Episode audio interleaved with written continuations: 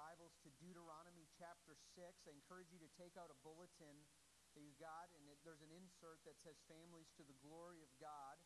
And take your bulletin to the back side of it where I have the text on there. You can follow there with the text on there. And if you want to look into a, a Bible yourself, you can take one of the black Bibles if you don't have one and turn to page 151. And if you don't have a Bible or you don't have that version of the Bible and it would be a help to you and you use it, we would like to give it to you and so you can take it with you and write your name in it.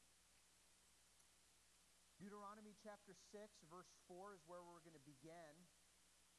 In fact, that's going to be the basis of our sermon this morning. I'm going to read that in just a few minutes.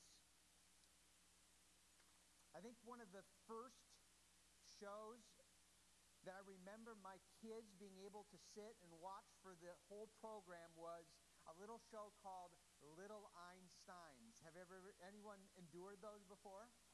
Okay, actually, I have great memories because we'd sit on the bed and we'd watch it, and it was it was a lot of fun. And you, I won't go into the details.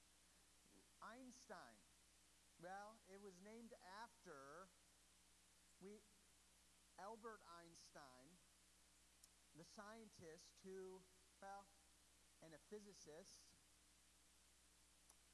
He knew the glory and the grandeur of this universe like few of us have. He looked in telescopes and microscopes. He did math equations. He interacted with the greatest minds of the past and of the present. In fact, he was one of the greatest intellectual minds.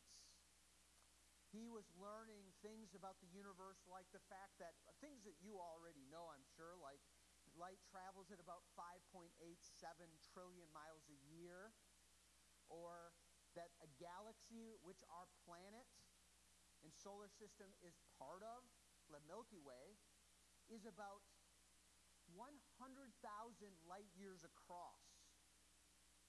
That's about 587,000 trillion miles. It is one of a million such galaxies within the optical range of our strongest telescopes. And in our galaxy, there's about 100 billion stars, the sun being one of the modest sizes of one of them. And in the temperature of the, the star, the sun, is about 600,000 degrees Celsius. It travels about 155 miles per second, and therefore, the sun will make its first orbit around the galaxy in about 200,000 years. Now, scientists know these things and they're awed by them, and they conclude well, let me just put you in the words of a friend of Albert Einstein as he, he pondered Einstein's life in, in his religion or lack of religion. This is what a friend of Einstein, Misner, Charles Misner, once wrote. I do see the design of the universe as essentially a religious question that is, one should have some kind of respect and awe for the whole business. I mean, this grandness that I just described of the galaxy size and just massive. It's very magnificent and shouldn't be taken for granted. In fact, I believe that is why he says my friend Einstein had so little use for organized religion.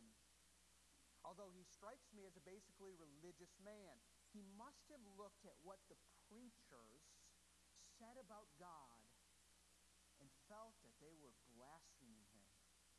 He had seen so much more majesty than they had ever imagined, and they were just not talking about the real thing, those preachers.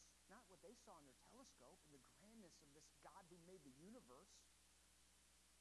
My guess is that Einstein simply felt that religions he had run across did not have a proper respect for the author of the universe. Wow. Do we preachers? And now I want to extend to us, do us Christians, do we see a majesty and speak of a majesty and speak of a goodness and the glory of God? Could, could our children who are growing up and watching mom and dad and watching all the adults in this room, and could our, unbel- our non Christian friends non believers that are in our lives that we work with or our neighbors, would they say, like Einstein, ah, parents, my parents don't seem to have such so much have seen the majesty of God that I even see in my science textbooks. How could it be real? The, do the adults in the church who say they're Christians just don't seem to be talking about the same God that science would see and the beauty and the grandeur and the glory of God? You see, if all these things were true, and we believe they are, and we believe that that vast and glorious g- galaxy and universe and world, we believe that there's a personal God who spoke all of that into existence according to Hebrews 1 3, that he upholds that universe and everything that is made by the word of his power, there ought to be a certain respect and awe. There should be a type of living and a type of dread and a type of fear of not knowing and not loving and not trusting and obeying such a God. And there should be for us a certain talking constantly about this, this God who made us, and in fact didn't just show us his artwork in the sky and gave us brains enough to make microscopes and telescopes and all of these things to see small and see big. But he gave us his word to understand it rightly, to understand what he is about. Well, if that was the case, it should grip us. It should be all present in our lives. It should stun us. And we should, our kids should be able to look up at all of this as adults. Our neighbors should look and say, they do believe in a God that made the universe. So I want to begin by asking this church this. Are we stunned by the glory and magnificence of our Creator and redeeming God? Are we so gripped and what I'm going to talk about this morning is a gripping that doesn't come from just watching something beautiful in, the, in, in nature. I'm ultimately talking about something that is, happens when the Holy Spirit comes in and grips our hearts. And so we see things out of this word so amazing in a, such amazing way, and we have to bring it to our families and to our neighbors and our kids. Are we so gripped by Him that He is has taken over the way we think now, and the way we talk, and the way we live, and the way we pray, and the way we read, and the way we eat, and we, we spend, and the way we share. So, with all this in mind, I want to bring you to a phrase. We're not going to spend time that much on this phrase, but it's in your in your bulletin on, on a phrase in our church covenant because we're going through our church covenant, where it says this: We will strive by the aid of the Spirit to maintain family and private devotions. We talked about private devotions last week. That's the 30 30. We will strive to train our children according to the Word of God. And we will seek to the salvation of our families and our neighbors. Why? Why would families have devotions? What is devotions? I'm not going to spend a whole lot of time except the end. Why, why family devotions? Why private devotions? Why reading the Bible every day? Why reading together with your family? Why train up your children in the Lord according to this covenant? Why, why would you, as a member, say, we are going to do these things. We're going to commit to do this and encourage each other. We, we promise to do this with one another, and we're going to seek the salvation of our families and our neighbors. Well, to help us see this, let's look at Deuteronomy chapter 6, verses 4 through 9. I'm going to read this. This is one of the most pivotal, most central passages in the Bible because in this passage we find some pretty significant claims even that Jesus made in which he says in this passage is the greatest commandment. Look with me at verse 4. Hear, O Israel, the Lord our God, the Lord our God is shall love the Lord your God with all your heart, with all your soul, and with all your might. And these words that I command you today shall be on your heart. You shall teach them diligently to your children, You shall talk with them when you sit in your house. Not when you just sit, but when you walk by the way, and when you lie down, and when you rise. And you shall bind them as a sign on your hand, they shall be as frontlets between your eyes. You shall write them on the doorposts of your house and on your gates. Why should we be committed to being a people who strive for family devotions to God and a, com- a, devotion to God in general and a commitment to seeking the salvation of our family and neighbors? Because, let me, give you this answer, and I think it comes right from this passage. Because the Lord Jesus Christ is your God. He is a covenant making, a covenant keeping, a covenant securing, a people securing Savior God. He's the only God. You have no other God. There is no other God. There is no other, and therefore, we, as His people, are to be lovingly committed to Him with all that we are, all that we do, and all that we have. This morning, I just want to bring, you have them in your notes here. I want to bring to you just three points here. One, the explosive. First, I want you to see the glorious, explosive truth in verse 4 that must impact everything. It's central to everything. And then, secondly, the all encompassing command in verse 5 that impacts everything. And then, third, the committed actions, not just in verses 5 through 9, but especially in verses 5 through 9, and really all so much of Deuteronomy and the scriptures that apply the significance of 4 and 5. So I, want, I pray that by God's grace, verse 1, uh, the tr- uh, verse point 1, but the truth of this verse and all that's behind it would grip us as a people. There is nothing more important that your neighbors see that the children in this room or right now in kids in junior church or in nursery would look and see moms and dads, grandpas and grandmas, adopted uncles and aunts, or just adults that they look up to, and they look at them and go, I don't know fully about this God, but if he or she believes them and loves them like that, I need to look into this even more. The first point I want you to see is the explosive truth that we find, the glorious explosive truth in verse 4. Hear, O Israel, the Lord our God, the Lord is one. This is called the Hebrew Shema. The Shema is the word for hear in Hebrew. It was a, a, phrase that was used over and over again, so much so that Orthodox Jews, religiously Orthodox Jews, still practice the praying or the reciting of this verse, verses 4 or 4 and 5, once or twice every day, and more times than that on the Sabbath. Hear, O Israel, the Lord our God. Why would they do this over and over again? Why is this an explosive truth? What I mean by an explosive truth, something that should disrupt everything in our lives. It should disrupt disrupt your money.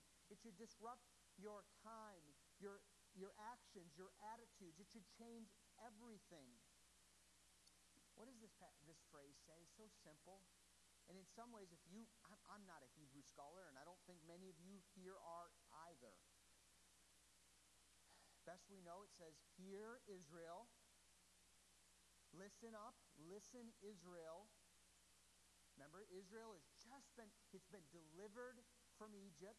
It's been wandering in the wilderness now because God, they rebelled against God in the wilderness, and God said, You didn't believe me, you didn't trust me, you're going to wander for 40 years, and then I'm going to bring you into a beautiful and glorious promised land in Israel. And I'm going to take care of you. you are, I'm going to be your God, and you're going to be my people. And I'm going to give you, I gave you instructions. I gave Moses instructions on the mountain. Oh, that you would just trust me and obey me. I will take care of you. Oh, Israel, the name Israel was the name given to Jacob as, as a promise that God was going to continue the line of blessings that he first started with his grandfather Abraham. And he said, I make a promise with you. Here, Israel. here, promise promised ones? Yahweh. That's where the word the Lord is Yahweh, which is a special name. It's the special name of the God who commits his love to his people Israel.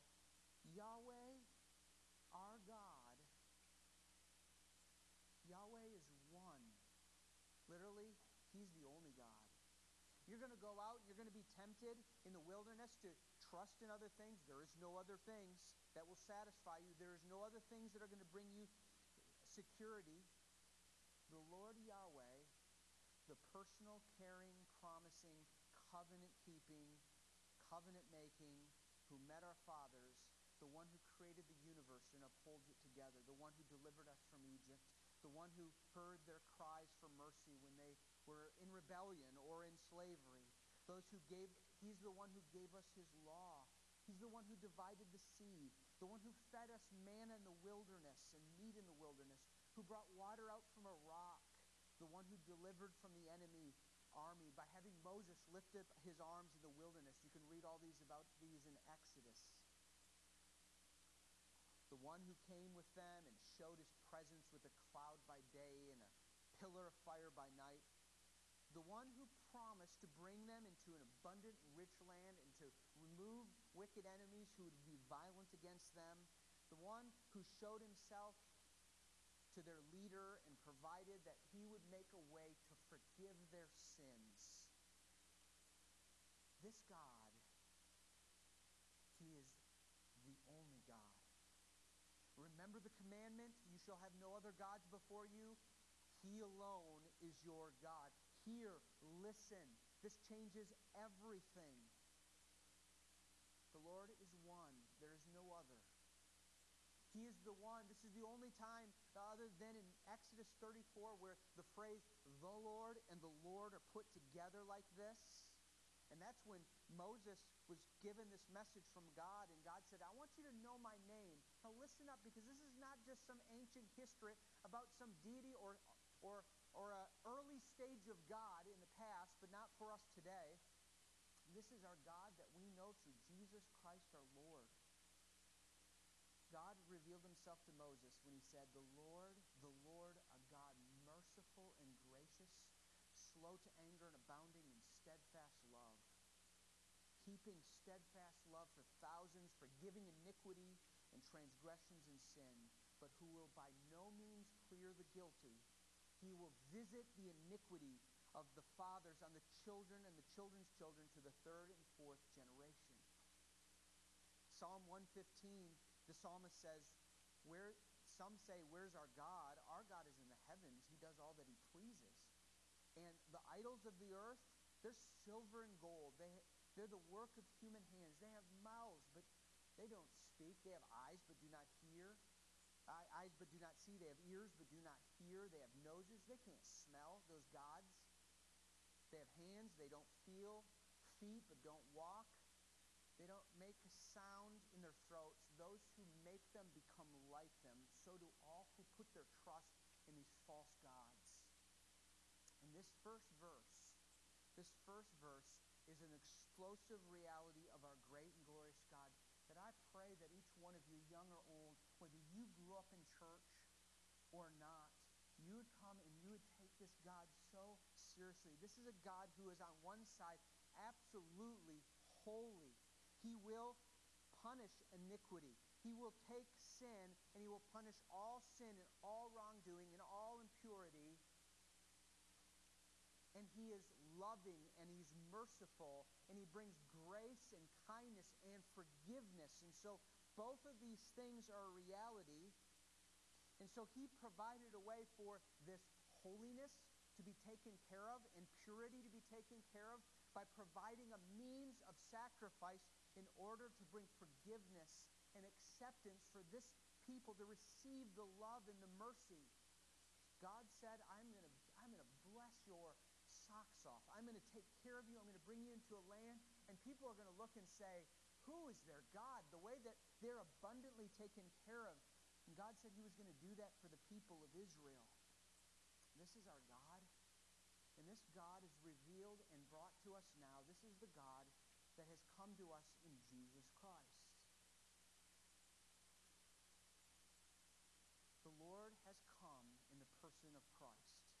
Jesus has come in the flesh. Jesus come near and he's brought himself to us. And I hope that we, all of us, as well, most are adults in this room. Some of you are younger here. I'm glad you're here. I want you to hear this. God is better than any pastor could, could communicate him to you better than any teacher could reveal truth to you, better than any documentary show that has all the music and sound effects and, uh, and visual effects could reveal to you. God is glorious. He made you, He made everything in this universe. And the good news is that everyone who comes to this God and bows the knee and says, Though I am unworthy, I plead with you to forgive me and receive me based on what you you have given to me in a perfect gift of Jesus dying on the cross for me. I, I come based on what he did for me. He will receive you, and he will enter covenant with you forever. He will promise to never turn away from you, but to do good for you. He, I want to invite you to always hear the fact that there is a great God, and He is absolutely loving, but He is absolutely holy. He will punish all wrongdoing, either on the cross, take your sin on the cross, or you will pay for it in hell someday. This is an explosive truth that must change everything in our lives. In fact, all of our days, and I, all of our days in reading this word should be, God, I want to know this, this God that should ch- shake up my life. This, there's only one God. I want to know you. Because this week I'm going to go into work and I need to know you. I need to go this week to lead my family. I need to know you. Help me not to grow cold to the things that I'm most familiar. God, you are new. Your grace is new every morning. Your mercies are new. Help me to know you in this God. So, verse 4 is people, people of God, Israel, and now to us, church, faith church, and Christians here know that there is the Lord Jesus Christ who is offered to be. He is a, great and glorious Savior. He's making His church and He's going to make you beautiful. And He promises to never let you go, but to take care of you. Look at His works and His ways and His goodness. But secondly, I want you to see the all encompassing command. So it doesn't leave it at just a, a statement of fact. God, Yahweh, the one that made promise, He's one, and you need to, He's one. The implications are the all encompassing command. You shall love the Lord your God with all your heart, with all your soul, and with all your might. This is what Jesus said in Matthew chapter 22 when the Jewish lawyers were coming to him, and Jesus said, This is the greatest commandment. So, what does this mean? I, I, think all of you would say, Yeah, I know I'm supposed to love God, but what does that mean, Pastor? Well, you and I are called to love God with all here. But love includes, yes, a growing affection. It, it includes a growing desire for God, a, a, a, so that someday we can, like the psalmist say, as a deer pants for water, so my soul pants for you. There is none in heaven that I desire beside you. God, you, you are my greatest treasure. But I, I believe it starts, and, and, and much of the growing of this continues as this idea of love in the Hebrew, in the Bible, in the Old Testament, was more than emotion, much more in, than emotion. It was, though it may include desires, it, it, it was a deep commitment to something. To love something in this sense is to have a deep commitment, and that is a deep commitment to this God. You shall be committed to Yahweh your God with all your heart, with all your soul, and with all your might. Everything about you now. And he says it in these three ways your heart, your soul, and your might. I've read different commentaries and they say, what is the difference between these three? Well, there's not real clear distinctions between all three of these. Maybe they're like overlapping circles. The, the big point is you are to love him with everything. You are to be committed. Your whole life and resources is now belongs to God, the one who brought you into covenant. Think of it like marriage. He He made a marriage with you. He made a promise. He said, I'm going to bring you into this. And when you're in my covenant, I'm going to take care of you. And now you have your side of the covenant. You shall love me. You shall be committed to me. You shall, you shall respond to my love of initiating and taking this, taking you in to be my people with all my heart. Probably has to do with both the mind as well as the deepest part of who you are that drives your decisions, that drives everything you have, your very depths. That means to love God cannot be doing all these external things, but you really love what everybody else loves in the world. You just, your real passions are what your unbelieving neighbor loves just as much, and they know it. They know that's your real deep desire. But he goes to church and he, in, in words and in certain actions. No, it means the deepest inner person when nobody's looking. This is who I am. Oh God, I want to know you. I don't know you perfectly. God, I realize I'm a, a needy sinner, but you have brought me to yourself. The idea of soul means the entire person. It broadens it to the inner person, to the outer person, every part of who you are. And then this idea of love God with all your might probably has to do with loving God with all your resources. It means you, you have physical strength, it's God's. You have economic and social strength. You got money. You got relationships. They're God's.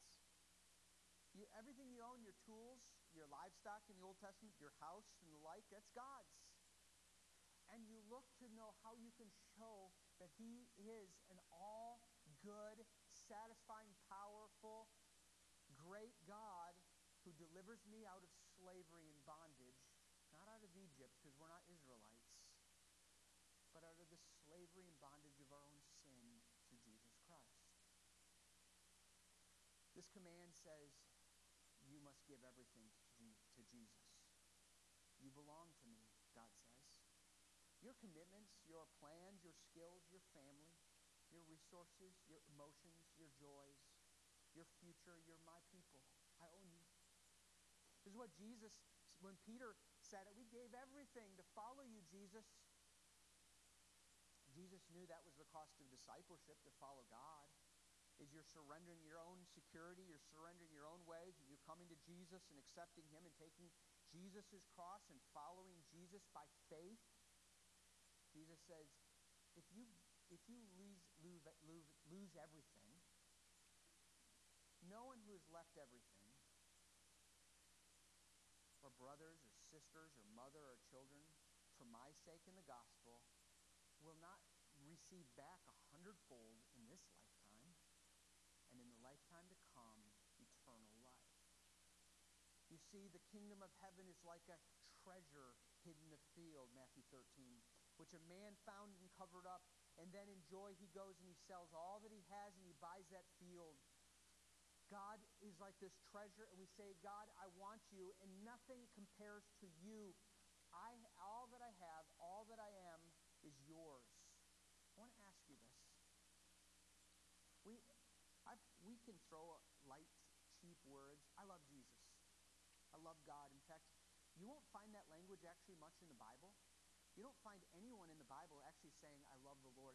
Few times in the Psalms, very few times do God's people say that. I think it's because they, they're just really careful with their words because that's a bold statement. And it's we should strive to this, and I think we can grow to love God. But do you love God with all your all? I don't think any of us can truthfully say yes in the fullest sense, but we can be growing in this. And we should be growing this a commitment that says, God, you are my all. You're captivating my heart, and you're captivating my mind. You're captivating my life in some new ways. I'm going to die in 10, 20, 35 years. I don't know how long. No, you made me for yourself. Does, does it appear that you are from the inside out growing to love God with your all? Like inside, there's really growing. You desire to be in God's Word. You don't always do it, but you want to. You want to know His Word and obey it. You want to know God? Say this again. The 30 30 challenge that we want to challenge you to is don't go to it just so you can say you did 30 30, or to check off a box, or just be part of a fun church wide thing. Do it in order to know this God, and in knowing Him, to love Him. Do you know Him? Not, not, or love Him? Not, do you, not. I'm not asking. Do you just have increased good feelings about God? But are you growing in your satisfaction in God and God alone? Do your children, parents, or any of you here, do your neighbors who are non Christians, or you don't know if they're Christians, they don't go to church, or your coworkers, or kids, teens, if you're in this room and you go to school, your classmates, do they see in you a commitment that impacts all of your life?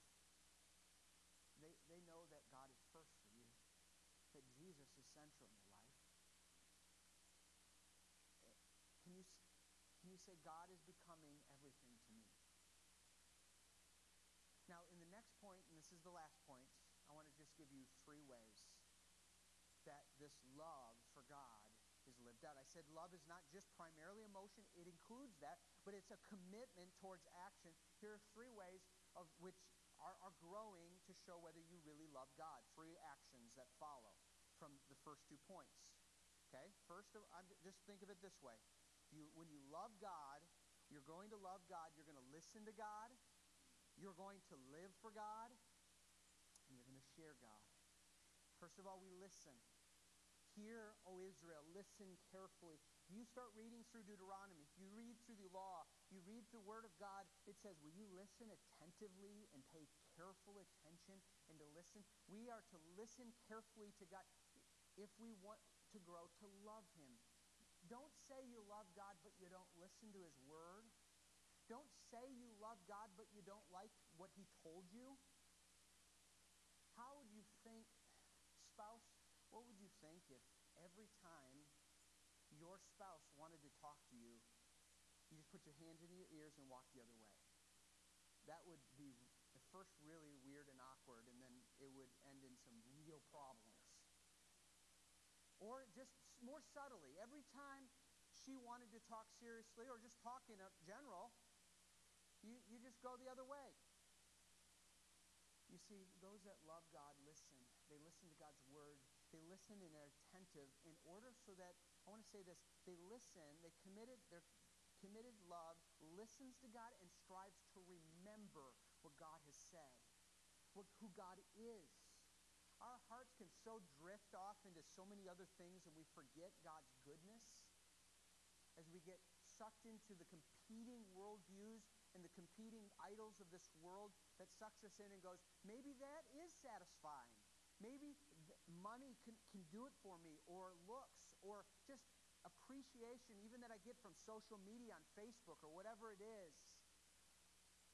Oh, we need to listen to God's word and we need to remember who God is.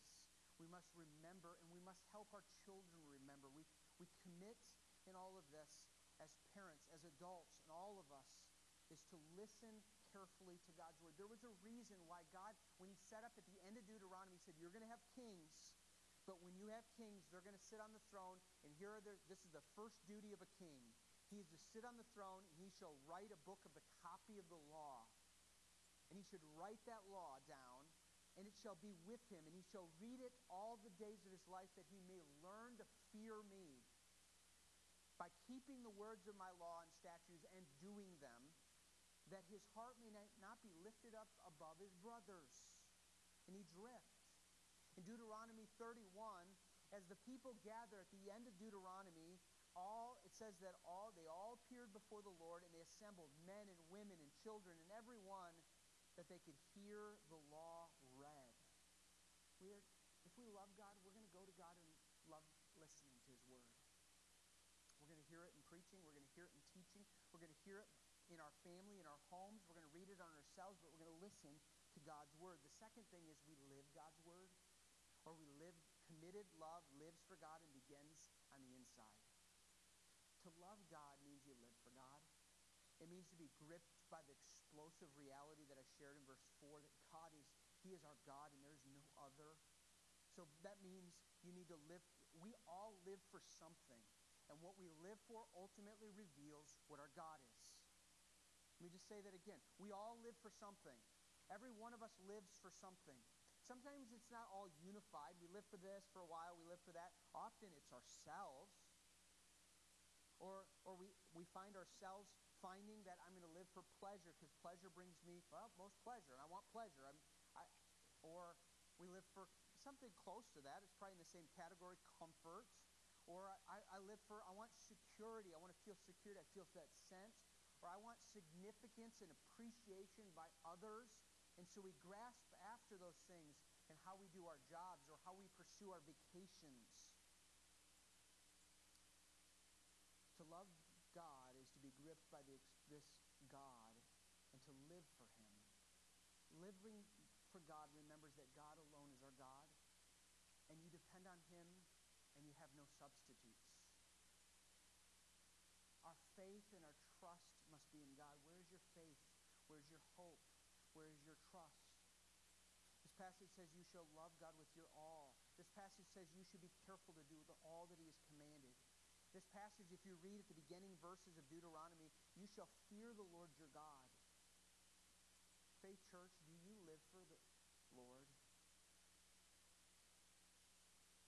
You know what it means to live for something else? Do you live for your vacation? Do you live for your work? Do you live for a sports team? Do you live for a hobby? For approval or pleasure, for comfort, for the next day or family or grandkids or gaming? Do you live for sex or food or drink? God made us to li- live for Him. And Paul the Apostle learned this reality where he wrote in Philippians, me, to live is Christ. I, I, I want Christ has gripped me so that if, if I live, I, I live for Christ. He's changed my life. And if I die, it's gain because I get to be with Christ. How do we live this in a successful way? How? Man, this is hard. That means dying to myself, die to living to self, die to live to God. Well, first of all, how does this happen? It's not going to happen unless you're gripped by this great God. And so you must be born anew. You have not been born again by God. You have not been transformed by the power of the Holy Spirit. You will not be able to live for God because living for God is not a works of trying to get saved. It is a result of the Spirit have already come in your life and you had repented of your sins and you know the loving grace of God. God's call for all of us is to live for Him with all our heart, knowing that He laid down all for us He gave Himself for us. Living for God is an example of of this committed love with all your heart and with all your soul and your all your might. I want to I want to read this so we get close to closing. I read this this week from a, a book on family worship. A child sees behind all the religious garb of his parents and finds that it what is really precious to them. He sees patterns of heart which lure them away towards the pursuit of wealth, leisure, athletics, entertainment, television, shopping, and religious business. A child can easily see when these things are more exciting to his parents than devotion to Jesus Christ. When this proves to be the case, a child will embrace these same affections to the detriment of his own soul. However, when children see parents who pant after God, meaning they, they just long for Him, parents who are constantly poring over the scriptures and going after God, parents to they go to God in everything with prayer about everything, parents who have a, a proper balance between the enjoyment of legitimate recreation and seeking to conform to everything that would bring glory to God, their children can be expected to adopt the same balance. Whatever or whoever is precious to you, the same will be precious to your children. We need to be an example in our lives and priorities and choices. Which leads me to the last point. Committed love shares this love, this God with family in the world. This is another sermon But if you meditate on verses 7, 8, 9, first of, first of all in 6, he says, By the way, now, adults, this should be on your heart, verse 6. God's law needs to be in your heart. You should take it out deep, and then you need to share it with your children. Verse 7, verse 7, he says, You shall inscribe it. Literally, it says, Teach these things diligently to your children. But literally, you could say, Inscribe it into the hearts of your children. You should repeat it. You should over and over again take the great and glorious God that you really believe in, you are showing through your life, and say, This God is good. This God is great. Now, the passage continues on and says you're to do things, strange things, like that at first you say, what does that really mean? He must mean this figuratively, and he primarily does. You shall do things like when you bind them as a sign on your hand, these, this reminder.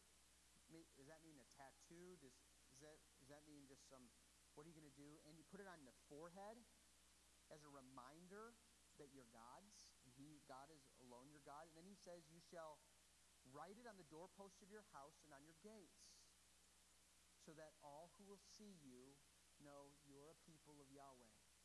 You are a people of the Lord Jesus Christ.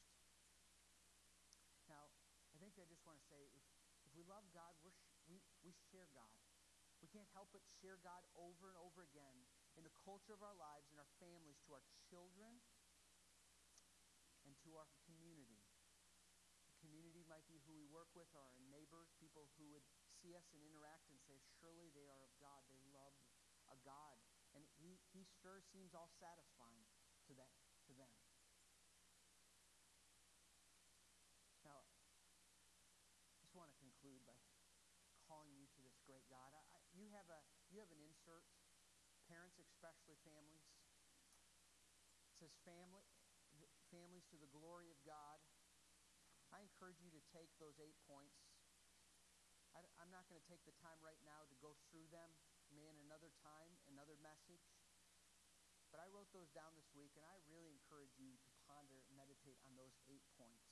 What does it mean for us to share diligently with our children? I have some books up here that I recommend that Jason Moles brought in that are really good resources for family devotions. Here's another one, Long Story Short.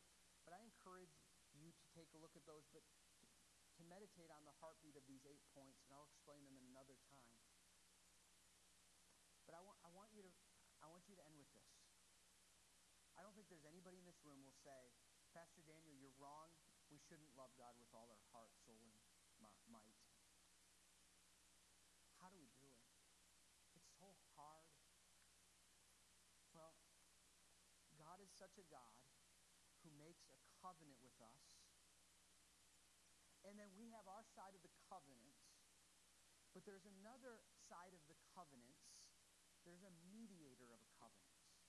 And Hebrews says that Jesus is the mediator of the covenant. What Jesus does is he takes God and he takes us, brings us together, and we have all these we have this this demand. We need to love God with all our hearts. We need to follow him. We need to believe on the Lord Jesus Christ. We need to take up our cross and follow him and, and delight in him more than anything. And we go, but I can't on my own. And he says, I give you a new heart. I give you, the promise is, I give you a new heart.